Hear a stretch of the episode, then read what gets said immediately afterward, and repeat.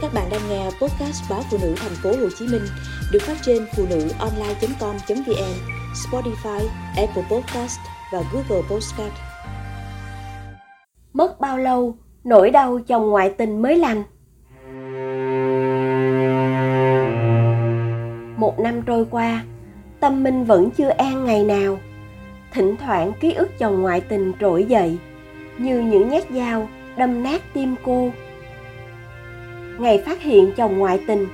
Mình đã xác định trong đau khổ rằng cô sẽ tha thứ nếu anh biết ăn năn, hối lỗi. Bởi một điều giản đơn, cô vẫn còn yêu thương anh. Cô không muốn phải rời xa anh, dù anh đã làm trái tim cô rỉ máu. Những lời giải thích, thuyết phục, những ngọt ngào, hứa hẹn và vỗ về của chồng khiến minh thêm tự tin vào quyết định tha thứ cô nghĩ sẽ cùng anh bước sang trang mới. Nhưng cuộc đời đâu đơn giản như minh tưởng. Miệng cô nói bỏ qua, nhưng tim cô mãi bị tra tấn với bóng ma quá khứ. Nó không buông tha cô ngày nào.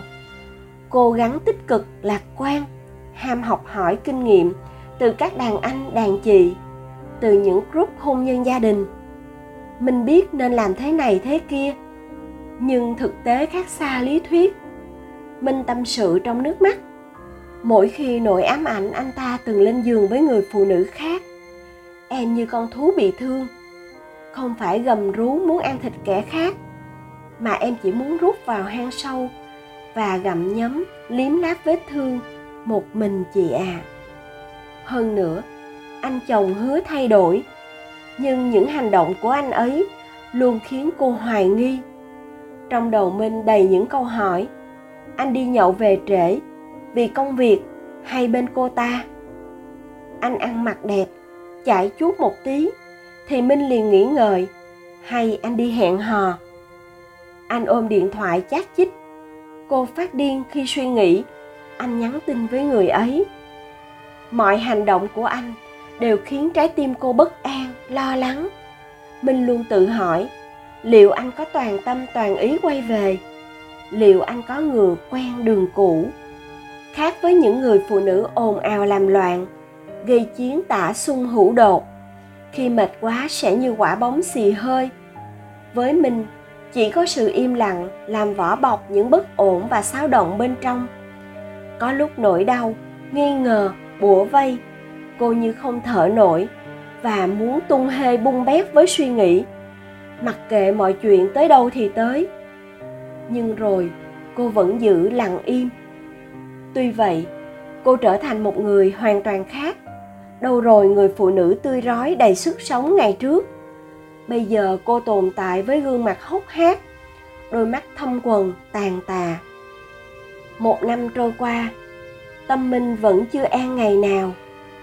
Thỉnh thoảng những ký ức trỗi dậy, như nhát dao găm đâm thẳng vào tim bây giờ cô cảm nhận sâu sắc câu nói của người chị. Từng trải qua nỗi đau bị phản bội thời gian chữa lành của chị đến 9 năm em à. 9 năm qua, bao nhiêu cảm xúc lên xuống bất thường. Bây giờ chị mới tự tin vào mình và con đường mình đi. Khi đã quá mệt mỏi và chán chường với những hoài nghi, lo sợ, mình dần thả lỏng mình. Nếu nỗi đau tới cô sẽ đón nhận nó theo kiểu nhẹ nhàng, để nó hành hạ thoải mái. Khi chán chê nó tự đi, như một vị khách không mời. Khi quyết định chung sống hài hòa với con ác quỷ quá khứ, mọi thứ dần chuyển biến tích cực hơn. Những nụ cười trên môi cô trở lại. Cô đối xử với các con bình tĩnh, nhỏ nhẹ, thương yêu. Đối với chồng, cô không xa cách cũng không quá nồng nhiệt. Rằng mọi thứ hãy tự nhiên như những gì nó vốn vậy. Bình thường ngay cả trong những điều không bình thường. Tiêu cực oán than hay tích cực đón nhận mọi thứ bằng tâm thái khác đều do ta mà thôi. Khi hiểu ra những điều này, mình bỗng thấy tương lai phía trước không còn tối tăm nữa.